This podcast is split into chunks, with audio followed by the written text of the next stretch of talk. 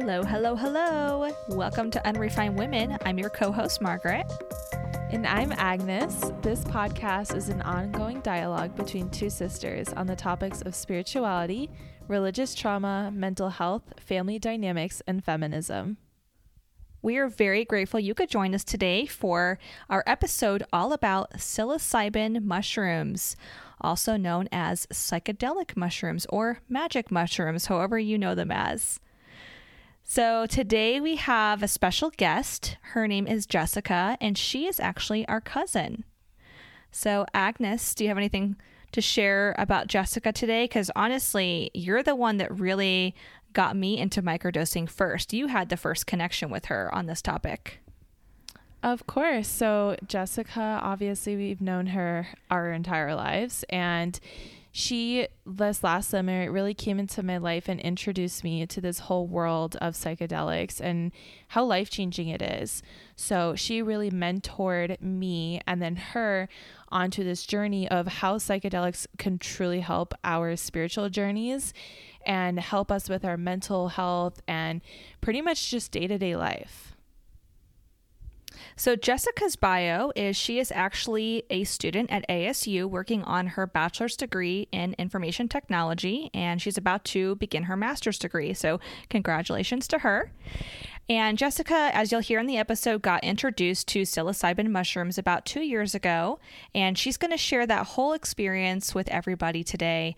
Um, but basically, she has really had such a passion for mushrooms and what they have done for her and at this point, she has also um, educated herself, and she's going to share some of the information she has learned about some of the studies that have been done on psilocybin. So she's going to be sharing that information today, and also just sharing the information that she gives to friends of hers or clients, as she refers to them, because she helps out with mentoring folks on how to safely consume psilocybin and working out dosage and all that fun stuff. Yes, and I have learned so much from her. Honestly, just in this conversation, we had to literally get ourselves to stop talking because we just get so deep into it. This is something we're so incredibly passionate about, and I'm super grateful to Jessica for introducing this to us. Absolutely. All right, let's jump right in.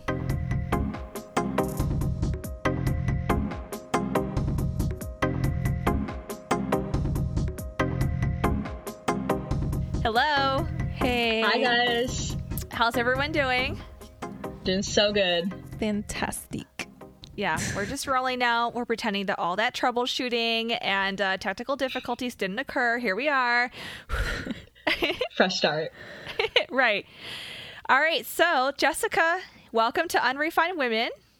We're excited you could be here. For all of our listeners, we're having Jessica King on the podcast today, and she is actually our cousin. So, yay. Thank anyway, you for having me, guys. Of course. So, Jessica, take it away. Give everyone a little elevator pitch of who you are so everyone knows all those fun details about you. Yeah, absolutely. Um, so I'm Jessica. I am the cousin to Margaret and Agnes.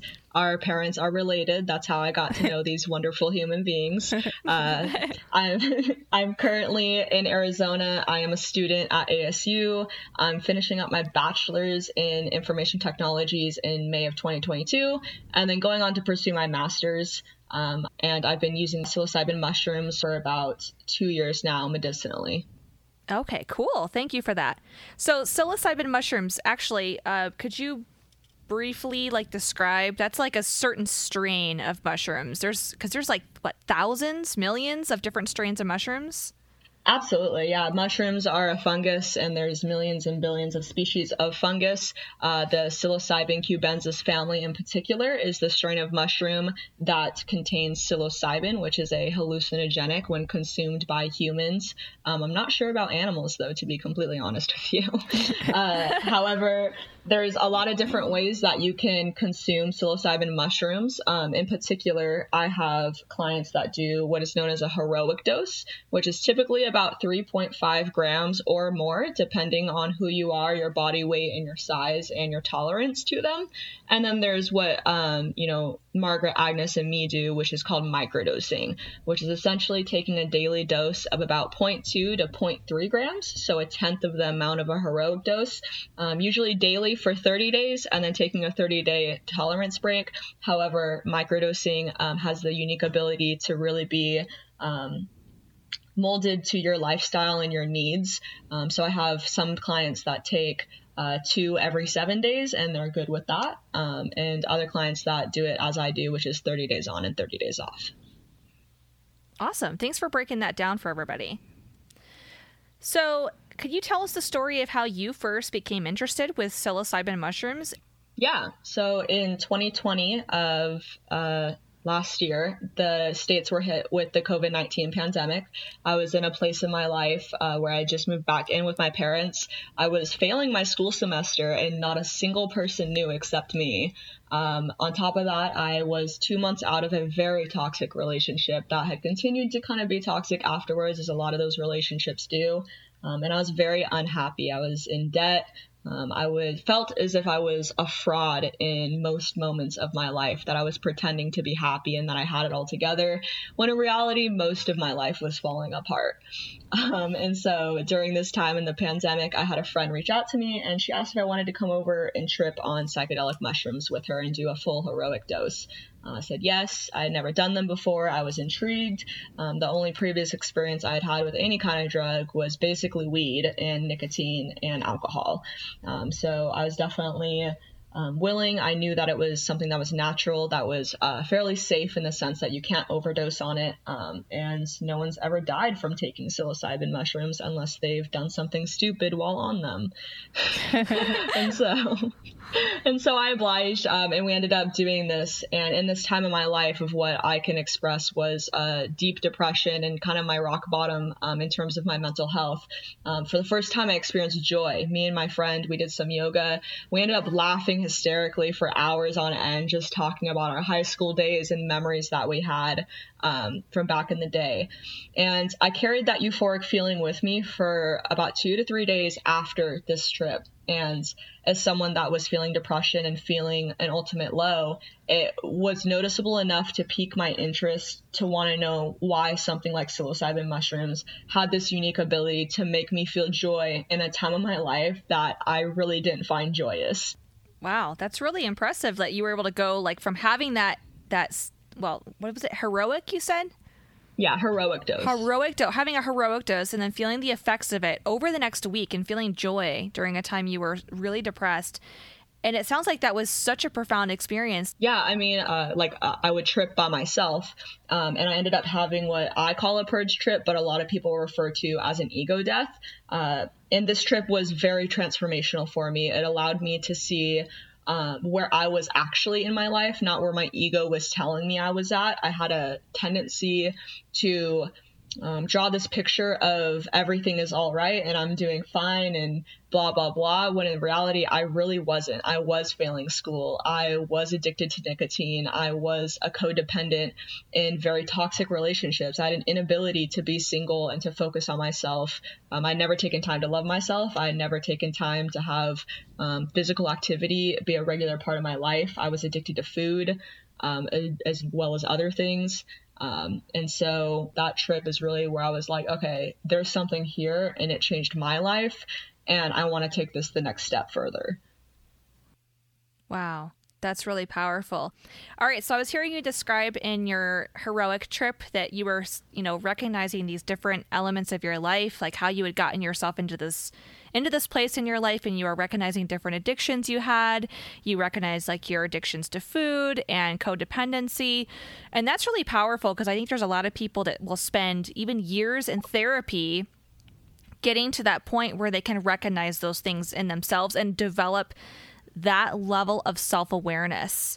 So it almost seems like like this like um psilocybin can really help people with their mental health journey as well or even on their spiritual journey do you feel like that that has kind of helped you in those areas as well yeah, absolutely. And when we look at the uh, few studies that we have done in the United States, uh, really where psilocybin is focused is actually addiction and mental health. Those are two of the most profound areas when it comes to results. The UK has um, continued a lot of those studies. Um, one of the most uh, transformational results being towards alcoholism, actually, which I find very inter- uh, interesting because I don't think any of us drink. Like, I for sure am sober, but I know, Margaret, you really don't drink heavy at all. Um, and same with you, Agnes. And so, as people that microdose, I 100% sense that that is just something um, where in your your brain you have neurons that connect between the right and the left lobe of your brain, which is your emotions versus your actions. And at some point in that, chemicals like nicotine and alcohol, they have this ability to uh, send off um, like signals in a sense that release uh, you know serotonin and things in your brain and that's what causes those addictive tendencies to go back and want more even though things like nicotine and alcohol are a poison from your body. And so psilocybin has this unique ability to not allow that spark to happen and it dens out dulls out those receptors um, in a way where you don't crave alcohol and you take a you know me and agnes we both had a Juul addiction and you'll take a hit of your Juul and you're just like, I feel sick. Like, I want to vomit. And it's definitely, that's the microdose inside of you being like, why are you doing this?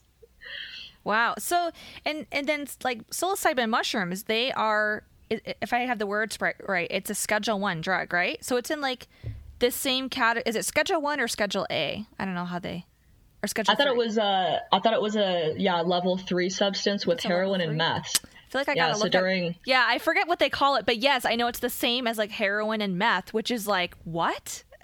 Yeah, it's uh, during Nixon's war on drugs when he started to classify um, different drugs. The reason psilocybin was put into that category, along with MDA and LSD, was because of the festival goers in the big like hippie phase, right? Where people were taking these um, psychedelics for festivals and we had this entire mo- hippie movement essentially and part of that was an anti-war movement. And so when you really look into the politics of where these drugs got criminalized and where they started passing legislation that categorized them in categories of heroin and meth it's very easy to see why the united states government would not want something legal that makes someone peaceful in a time of war, in a time when they're trying to build support for the war and they're trying to pass propaganda to get uh, men to enlist in the war, right? And we're in a time where the hippie era, they were not about that. They wanted nothing to do with war. They told the US government to stop it.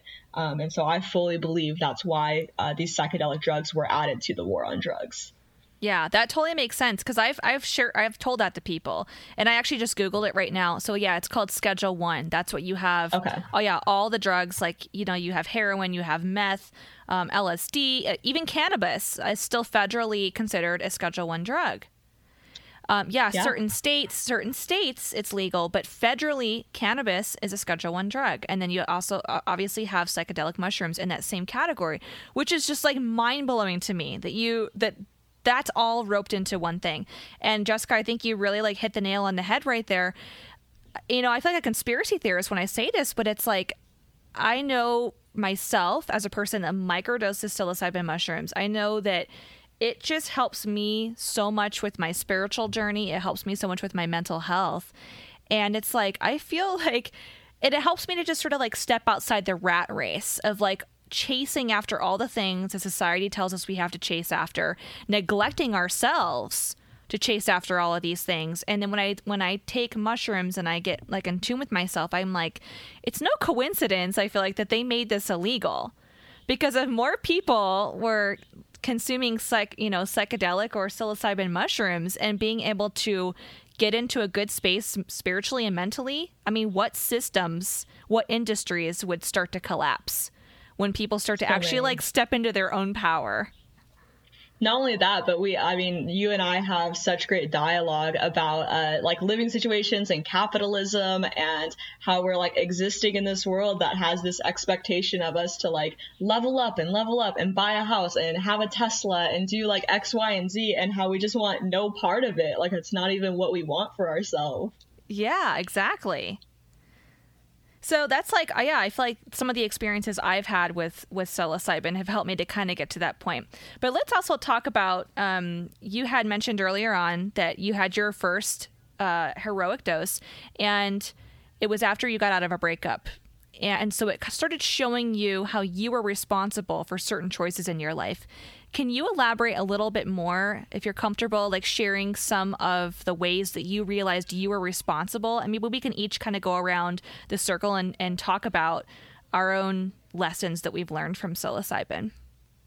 Yeah, of course. So, um, like as I said, I was definitely in a place in my life where I knew some change needed to happen. Um, leaving this last relationship and being in a pandemic, I couldn't do what I normally did as a codependent. And from the moment that I had a high school boyfriend um, to when that relationship ended, I was immediately on to the next. And then after that relationship, I was into this last relationship, the really toxic one. Um, and so then the, being in a pandemic, like there wasn't any such thing as dating because everything is closed. Like no one is leaving their house. We're all quarantined essentially. And so I really had to face myself in that and say, why am I not happy? Why do I feel this complete lack of self worth based off the fact that I don't have someone here validating me physically, right? And so the codependency and confronting that was huge for me because it that's really what linked and, and in my opinion codependency is its own addiction in a sense right? It's that same withdrawal that you go through. It's that same need to get a fix. And it's like you're chasing that high and it's never enough. And it, aligns very well with addiction in that sense. Um, so confronting the codependency and then being in a place of okay i'm not going to do this again. I'm not going to be in a relationship. So what am i going to do right and that's where it led me to, hey, and all humor intended, hey, Jessica, you're fat. Like, go work out. so that's like, that's what pushed me really to like get started in the gym and find fitness was like, you got all this time in the world, right? And not once have you ever taken the time to give this to yourself and give yourself the gift of health um, and so that's, I didn't even quit nicotine at that point. I was continuing going on the gym. Um, I lost my first like 25 pounds. And that's really where I was like, oh, I'm onto something. Like I, am doing something good for myself. And you get that validation um, through those changes. And that's when I confronted the fact that I was a nicotine addict and that I can't run more than a mile without feeling like my chest is on fire because I'm addicted to this freaking Juul. And so um, it was four days. Wow, that's really crazy. Oh, it was actually six days before my 21st birthday that I quit nicotine for the first time. I've definitely relapsed. Like, that's why I don't say that it was like my official quit date. But I, I remember cutting up my ID and I was like, oh, you're not even going to buy. Oh, I was actually using my sister's old ID to buy nicotine because wow. I wasn't 21 yet. yeah. So they changed the laws in Arizona. So I was like, I'm not doing this anymore. I'm going to cut up her ID and throw it away so I can't buy it. And I did. And that's the first time I quit and then I think I tried to go. I got back on it like three months later for two weeks before I was like, why am I doing this again? I instantly saw my anxiety spike back up. My mental health like started depleting. I felt like crap. I couldn't wake up on time. Um, I was having trouble like breathing again. And so then I quit again, right? And it probably took like two or three times before it stuck, but I never relapsed for longer than a week before I was like, this sucks. wow. So it sounds like psilocybin has helped you kind of recognize the areas, like things that you were addicted to. So is psilocybin, is that addictive itself? Yeah, that's a great question. Um, I compare psilocybin to what THC is to weed, right? You have a weed, you have multiple different cannabinoids. THC in particular is the one that gets you high. Same thing with psilocybin. Psilocybin is the one that causes, uh, you know, hallucinogenic effects when taken at a heroic dose. Um, I personally have had an addiction to weed and it's something that I quit because I developed a codependency of needing to use it before everything that I did from the moment I woke up to the moment I fell asleep.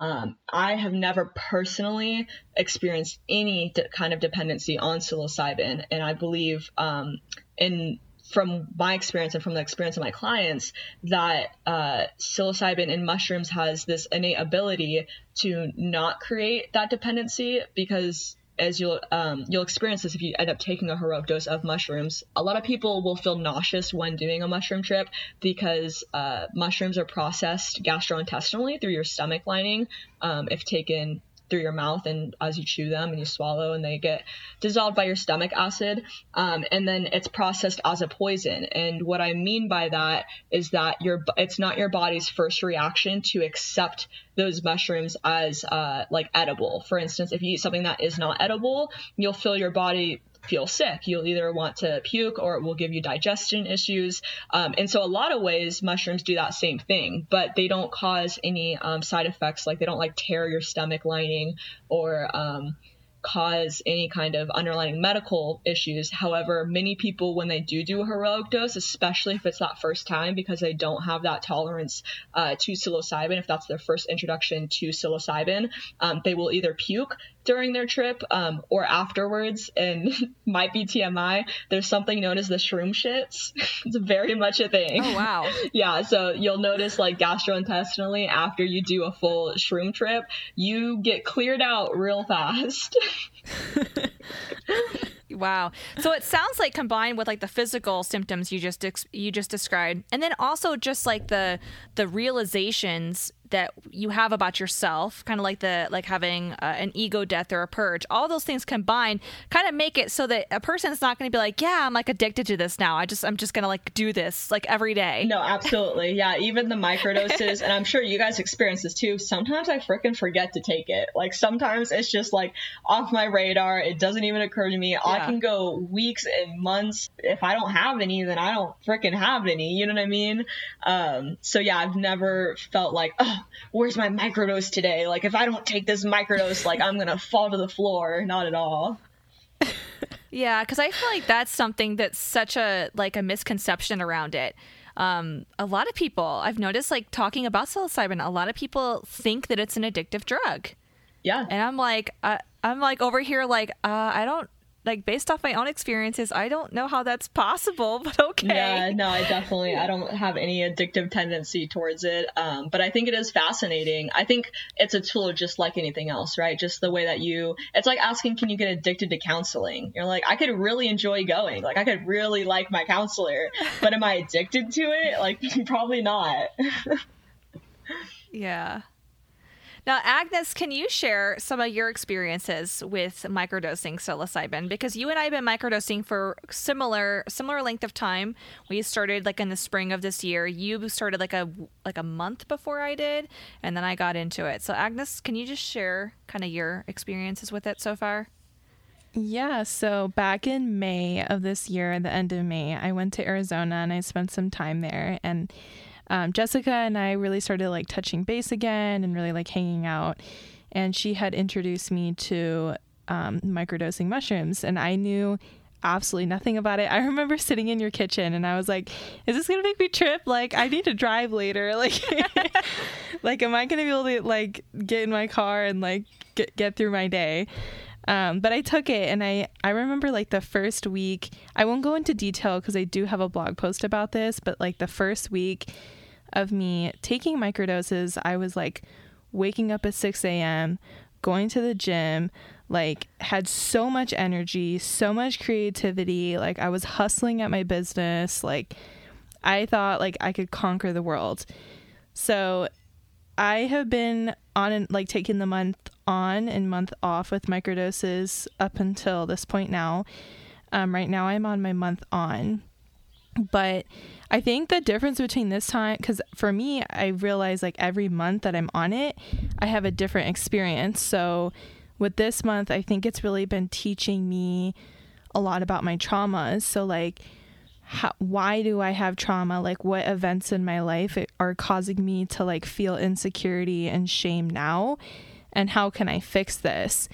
Um, I've definitely had a lot of purging with this round and not so much in a bad way Wait, can, can you define like, can you define purging really quick because that can also be a term for people with like eating disorders. So let's define purging. oh, yeah, not not in that way purging, but um, a lot of crying, like a lot of okay. like emotional, like emotional purging. Yeah, yeah, yeah. So just like getting things out and just realizing things about myself, realizing my th- realizing things about other people and just like know like knowing what I want and what I don't want in my life. That's what I've been experiencing right now.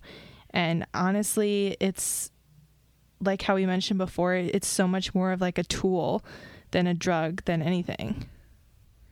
Yeah, that's really powerful. And I do want to highlight too, because you have kind of documented some of your experiences with psilocybin in a blog post on our website. For so for anyone that wants to have a little bit more in depth um, analysis of what Agnes has experienced, just go on unrefinedwomen.com slash blog post somewhere in there. There's one. I forget the number.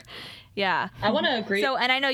Oh, sorry. Oh, go I was gonna say I was gonna agree with Agnes too. Um, my journey with microdosing every single month, uh, whether I'm off it or I'm on it, it is a different lesson. And the lessons that come through, like you, you're just so shocked because they're. It's like it's exactly what you need to hear, right? And and, and sometimes it's that reality check. I know Agnes, like she's kind of going through a move right now from California to Arizona, and I always like when I see myself in those positions too, whether it's applicable to school or my career or my living situation. I'm like, where would I be today if I didn't take psilocybin? Like, how much would I be lying to myself right now about the actual condition of where I'm at?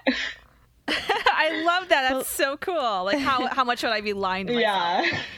But like the crazy part is that you know, you can sit there and think like where would I be without it, but I think that mushrooms like honestly I look at it a- as like such a spiritual like entity.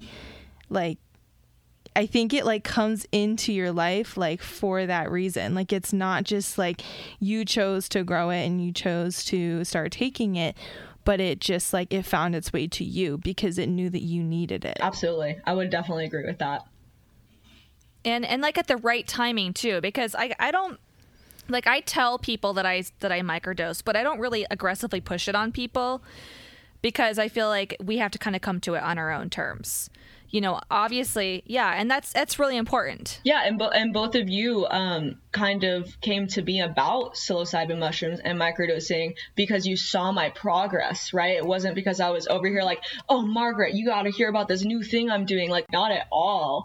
It was uh, it was a lot of people being like, wow, like I'm really impressed by your weight loss. Or Agnes, like a, a big piece of it for her and I was the fact that we were both addicted to the Juul, right? And so her and I talk about that, how she saw me quit and she kind of realized too, like this is not cute, like this is not cool. As much as it's glorified in our generation, um, her and I, I'm 21, 22, and she's you're 20, right, Agnes? Almost, almost 20. Um, it's very much uh, a social thing, right? And we just kind of both realized, like, hey, we don't want this for ourselves, but it's through your actions uh, that people see you change, and they're like, wow, like you're so much more understanding, Jessica, or you're so much, um, you know, less like in your face. You're so much. Uh, better at listening. And they're like how'd you do that? And i'm like well let me introduce you to mushrooms. I do have to say though, I really like followed in your footsteps. Like when I was in high school and I was like running around with all my little boyfriends. like I really like looked up to you and I even preach this now like back when you said like you say that you were so insecure and you felt all these ways like I looked up to you like my big sister. So I remember you and I when I was in high school we bonded a lot by like hanging out and like smoking the Juul. You'd buy me pods and like no absolutely and then when i when i learned that you had quit it like like you didn't push anything like you're just like oh i quit i'm good um i remember going home from that vacation and i was just like i should quit too yeah so i quit and then i remember seeing like how you went through your weight loss journey and seeing that like there was absolutely like like I just saw you do that and I was like I should do that too and then I went and got a gym membership and now I'm like almost as like addicted to the gym as you are if not Yeah, I was gonna equally. say you So- definitely are. You work at the gym, so if anything, you took it a I step further.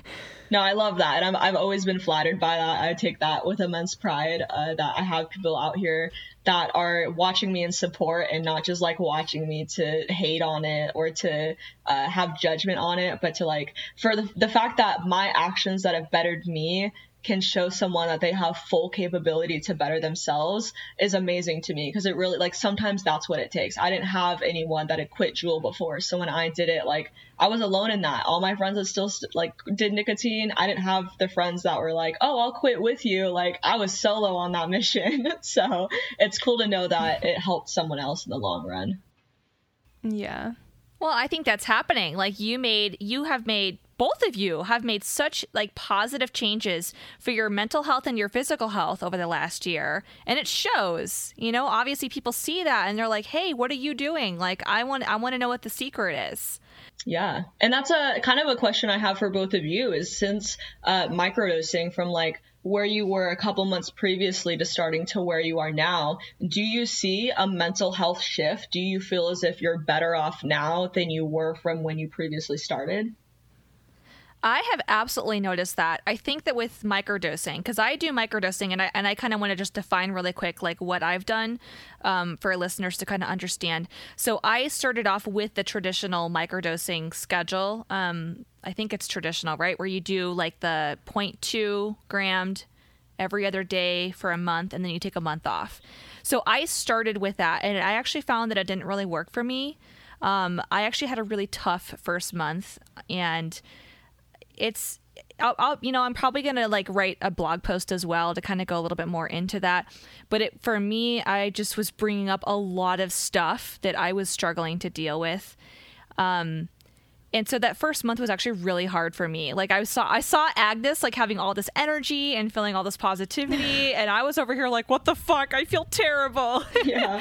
Definitely i think it'd be awesome to write a blog post on that because we talk about like what what's the worst that can happen or what are the negative side effects. And your story is actually one that i share with other people when they ask me that question and they're like is this going to bring up trauma or is this going to do something negative to me? And i always tell them the story of how your first month month, like you felt so overwhelmed and you felt this sense of panic when teaching your little ones and mm-hmm. how um, ultimately it wasn't ending for you. It wasn't like it, it was, it was hard. It was a struggle, but it wasn't your end all with it. Yeah, exactly. Cause it wasn't like I, it wasn't like, how do I describe it? Like I was still able to get through my day. I was still functioning, obviously. I just didn't feel good and I felt like it was bringing up a lot of things in myself that I had thought that I had either thought that I didn't have or thought that I had already worked through. And the psilocybin was showing me no, like you still have things you got to work on that you've been avoiding and that's it. Like we're done avoiding it. Like you're going to have to deal with it now. And I actually, you know, I told my therapist, he knows that I that I microdose psilocybin. Um, he's very supportive of it and he actually helped me to not give up on it because I remember sitting in a session with him and I was just like, is the psilocybin, is it like maybe wrong for me? Is it making me like feel all this darkness within me that I that I thought wasn't there? Like is it is this artificial? Or is it showing me what's within me that I've been avoiding? And he's like, yeah, I think it's that. so he kind of helped me to sort of stay stick with it and just keep pushing through and pushing through you know, because we think that avoiding pain is going to give us joy. And really, the reality is that you have to move through the pain, and joy is on the other side. Yep. So I actually ended up changing my dosage, and Jessica, you really helped me with this, kind of finding that. So I actually um, take 0.4 grams once a week. Um, sometimes I'll take, I've gotten a little more intuitive with it. Sometimes I'll take 0.4 grams like on a Sunday, and then I'll take like 0.2 like during the week if I feel I just want to take that and just kind of been kind of experimenting with that, and it seems to be going okay. But for me, it's yeah, really helped me recognize areas in my life that I thought I had moved through and shown me that that's not true and helped me to work on those. Um, and I've at this point, I'm really tapping into how it's helping me spiritually. So I've tried to create more space in my life for self care. So I'll take my, my my microdose on like a Sunday and I'll get out of the house and I will go up in the mountains and I will get out in nature and it's just like so beautiful. Like I've been able to reconnect with like my inner child that I didn't even know existed within me. I've been able to like reconnect with little Margaret again. And Yay. just like I will go to the mountains and I will listen to music in my AirPod and I will just be like dancing and singing and just feeling so much joy and so connected to my inner child. And that has just been so healing for me. That makes my day because that first month, the one thing that we really talked about with why you were having such a hard time with your experience was that Margaret over here is a workaholic and yes. she has this tendency, as anyone that knows her personally, to just go and go and go. And if you ask anything of Margaret, like she is the first person to give it to you plus more. I've asked several times to stay at her house. It's always like, yes, like come over, no hesitation. And this girl burns herself out. And so ultimately, I think the lesson that was really coming to her was like, you need to stop and enjoy life because you keep waiting for this point of like, oh, I'm going to do this and this and this and this, and then I'll enjoy it. And that's not what we can do. We can't do that to ourselves. We have to be able to take care of ourselves and then also enjoy life on top of that. And I, you know what? And to add to that too, I think what I was doing wrong when I first started microdosing, and I feel like really passionate about sharing this with people that maybe are interested in microdosing I think one of the pitfalls I got into was comparing what I was experiencing to other people. So, like Agnes, I was looking at you and I was going, What is wrong with me? I'm feeling all this darkness. And Agnes over here is feeling all this energy. Um, the biggest thing that I noticed that I was where I was comparing my experience to you, Agnes, was that psilocybin was helping give you more energy. You said you described how it was helping you to hustle more where I was microdosing and it was telling me to sit the fuck down and stop yeah. hustling. And I was like, what is happening? So, like Jessica, as you said, like I was feeling a lot of um, frustration even with teaching. You know, I'm like a very kind and, and patient music teacher, I feel. I take a lot of pride in being very patient. And I was feeling a lot of impatience come up. Um, with my interactions with people. And I really, what I ended up realizing over time was that the mushrooms were telling me to calm, like back back up a little bit. Like I was doing way too much. I was working way too much. I was teaching way too much. I was teaching like back to back to back to back to back students all day and then wondering why I was feeling just like I had no patience anymore. And it helped me to realize, well, of course you have no patience. You're not uh, like giving yourself two seconds to even breathe. Yep. so that's been the biggest lesson for me with microdosing is just like actually spacing out my work and intentionally creating more time to myself and not being apologetic apologetic about that, about taking care of myself. Yeah, and we talk like a huge lesson I learned uh, through psilocybin. One of the first lessons was boundaries. Oh my gosh, did boundaries change my life? Something I'd never had before in any past relationship. I let men treat me any kind of which way, and I just tolerated it. Same with the, my friends in my life and the family in my life and anyone I had a relationship with. Never once did I start drawing boundaries of like, hey, this is okay with me and this isn't okay, right? And it taught me boundaries really freaking quick, and it taught me me what I needed to accept as okay and what was actually not okay and I was just choosing to accept as a red flag, especially towards men. yeah. yeah, Agnes, have you what have you had any other any other lessons that have come up for you or experiences with microdosing that you want to share?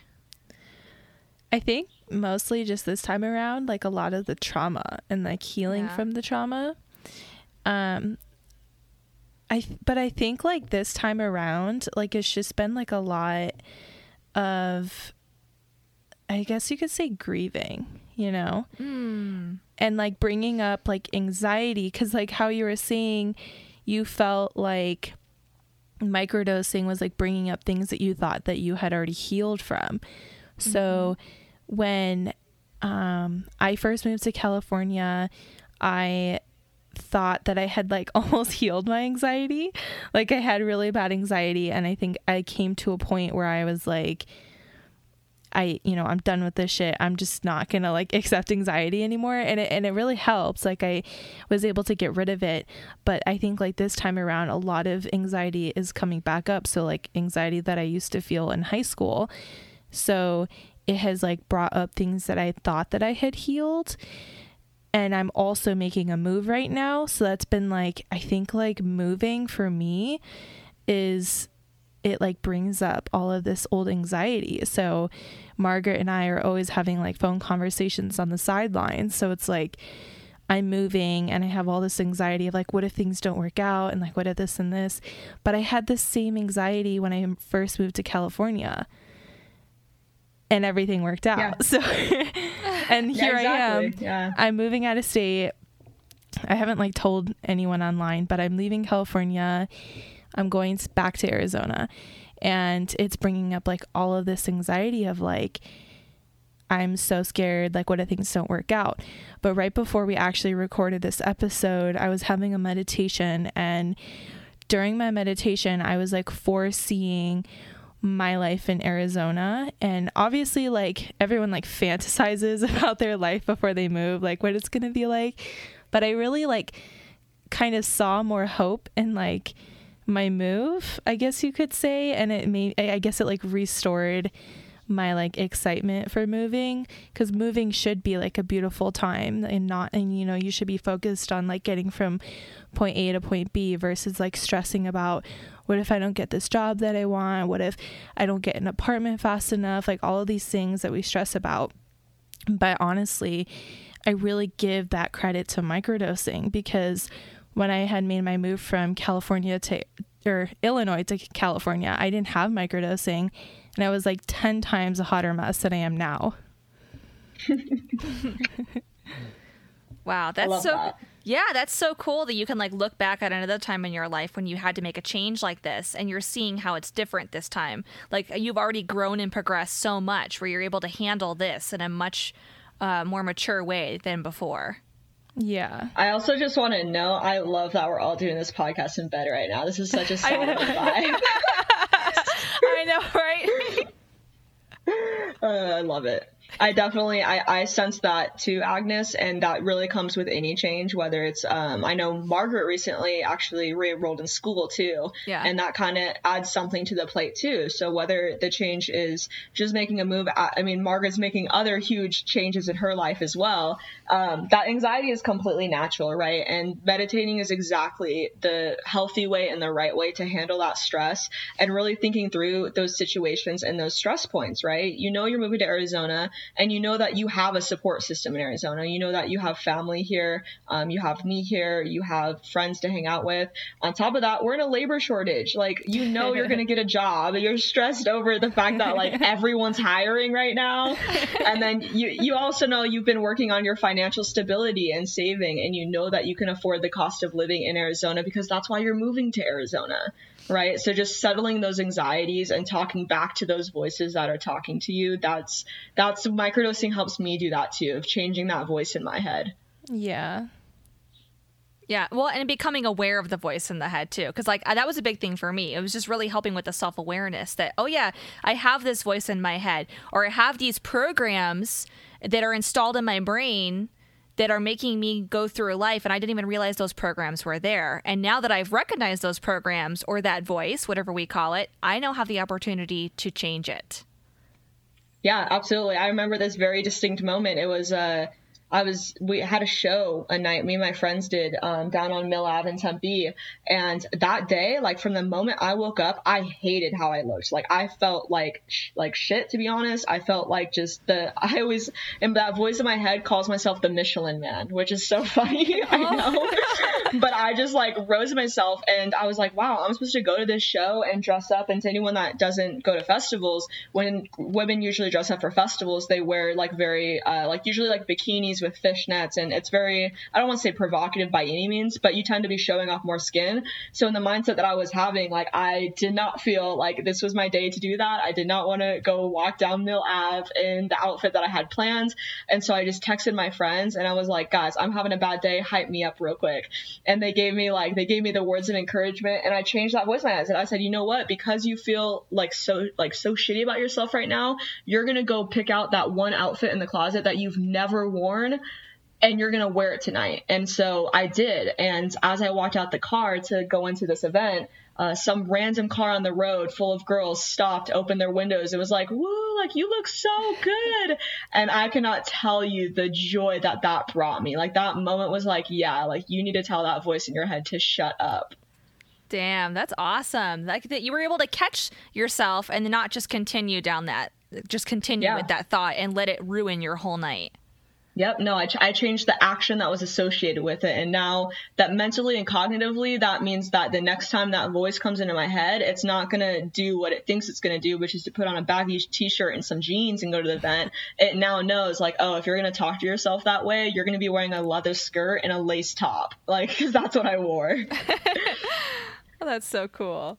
I think one of the main lessons that I'm hearing from this story, but also from my own experiences, is that it is one thing to listen to your intuition and listen to that voice to like trust yourself, but it's also one thing to understand that sometimes your mind is lying to you.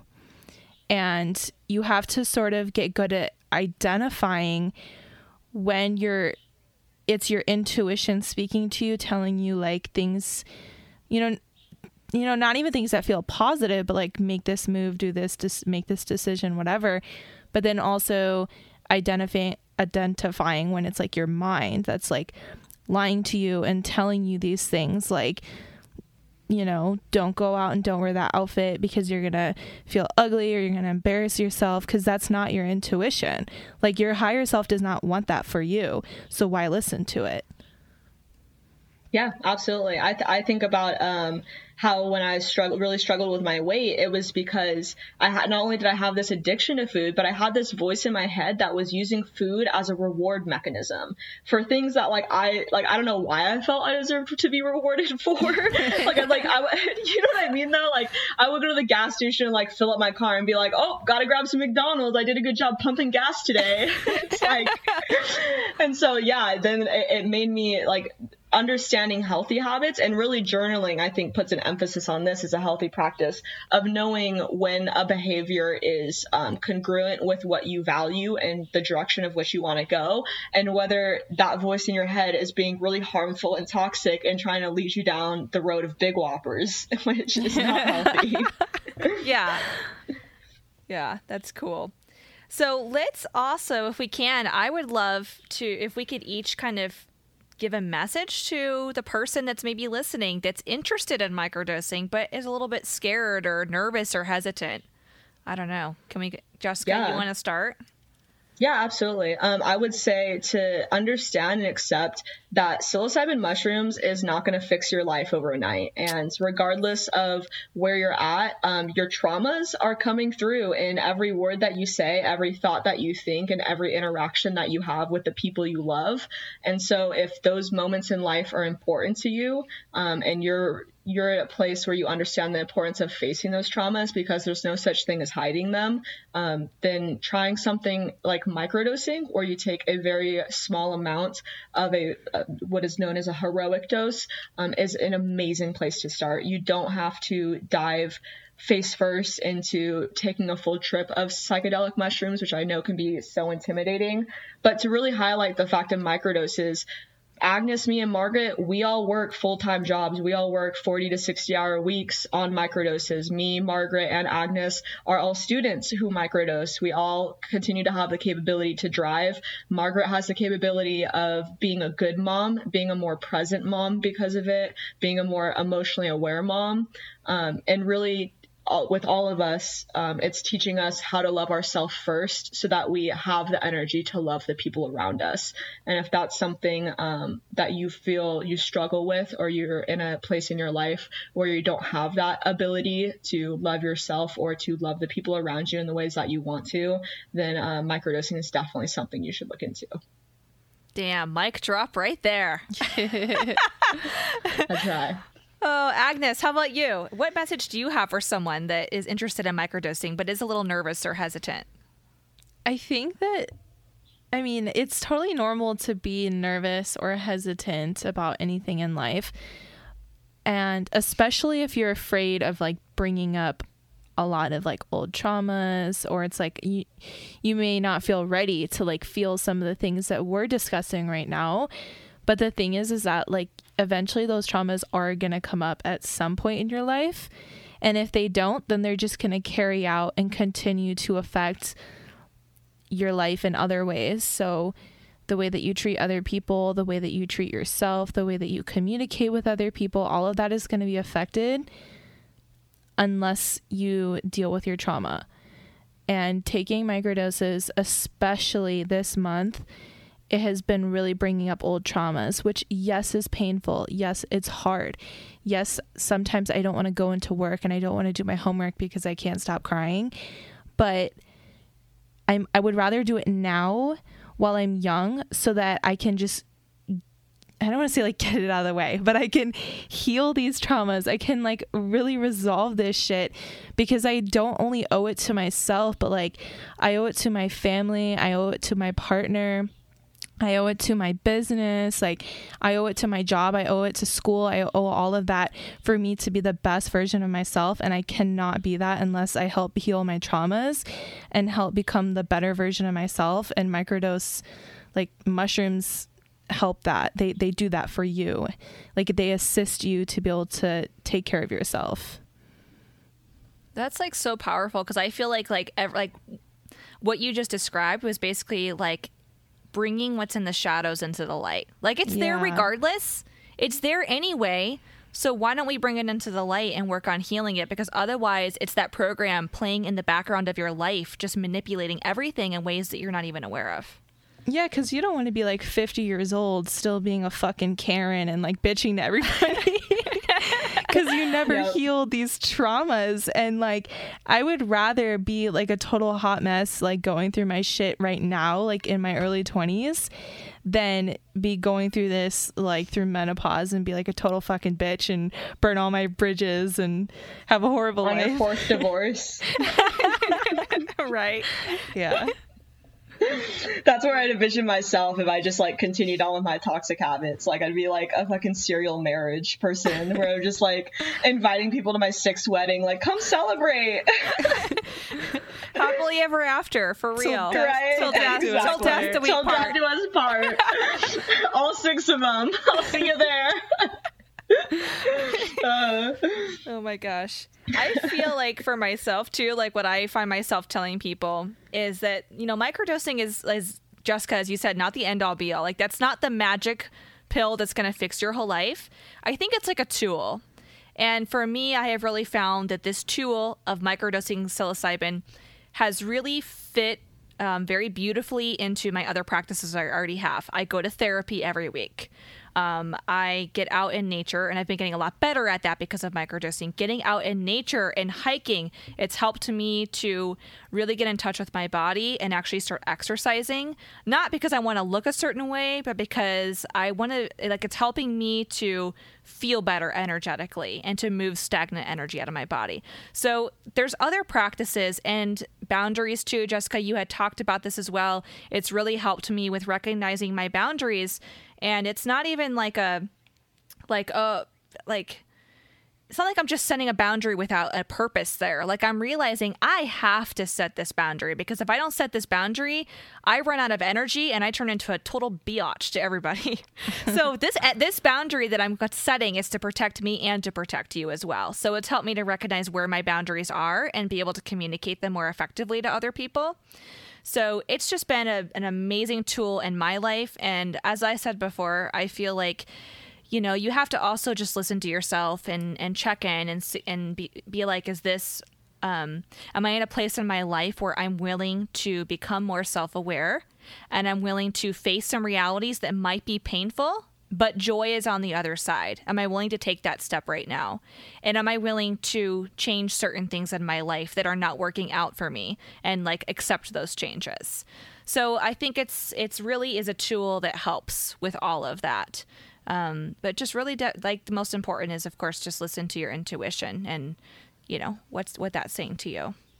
All right. Are we ready to do our gratitude prompt? Yep, I gotta think of something. all right agnes the gratitude prompt's your thing so you you run this show All right, Margaret, what are you grateful for? oh this is so cliche i'm so grateful for you guys and this conversation and mushrooms Me Um, too.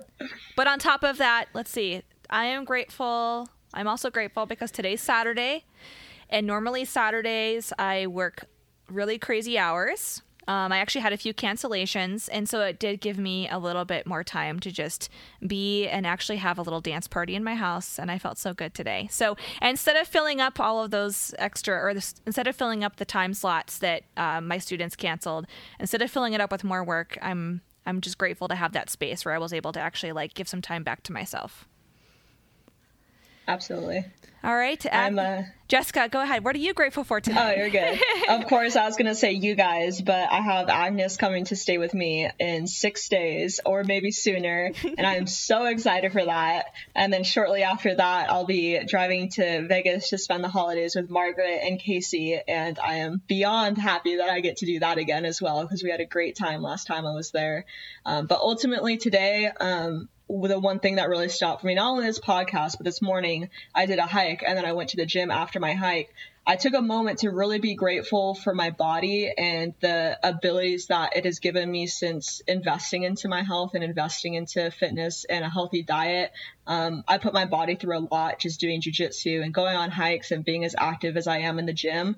Um, so to see it support me in that and not completely be repulsive is really something I'm grateful for. That's awesome. That's beautiful. Agnes, what are you grateful for today? Well, recently I injured myself. so I'm not going to even say why cuz it's so embarrassing, but my knee my knee is all busted up so I can't like walk, I can't drive. Um so I have spent the last 3 days at home doing nothing. So and I've I mean, this morning I was just like on my phone and I was feeling like guilty for spending the last 3 days just like catching up on my Netflix shows and you know, laying in bed and doing homework and not like actually going out and spending my weekend the way that I had and you know, anticipated.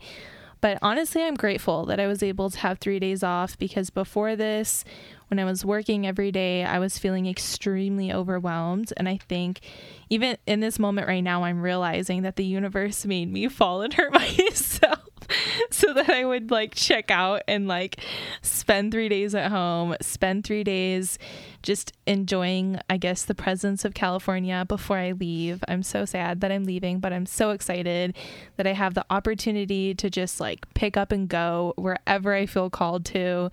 So that's what I'm grateful for today. I love that. Wow, what a powerful realization. Thank you for sharing mm-hmm. that. Thank you. All right. Thank you, Jessica, for coming on our podcast. You're so welcome. Thank you for having me on. I had a great time.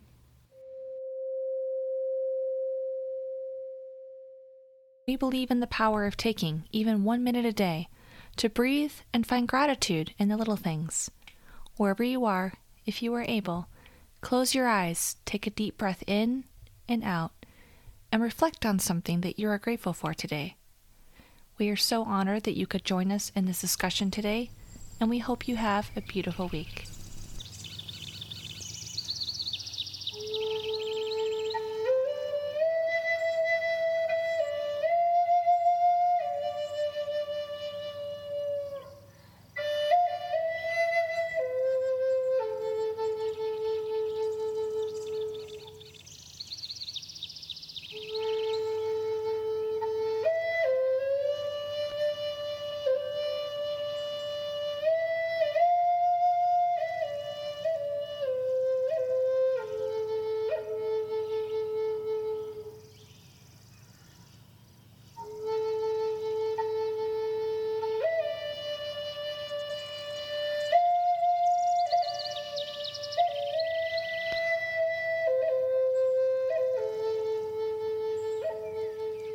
If you enjoyed today's Unrefined Woman podcast episode, please be sure to like, subscribe, and share. To check out other episodes, please visit our website at unrefinedwoman.com, Spotify, Apple Podcasts, and Google Podcasts. To stay in the loop and receive access to additional content, please follow us on TikTok, username Unrefined Woman, and on Instagram at Unrefined Woman Podcast. Special thanks to Walter Birdsong for the album cover, Margaret Rainey for our podcast music, Andrew Cioni for our gratitude prompt music, and Sean Butcher for editing and production. Thank you so much, and we'll see you next week.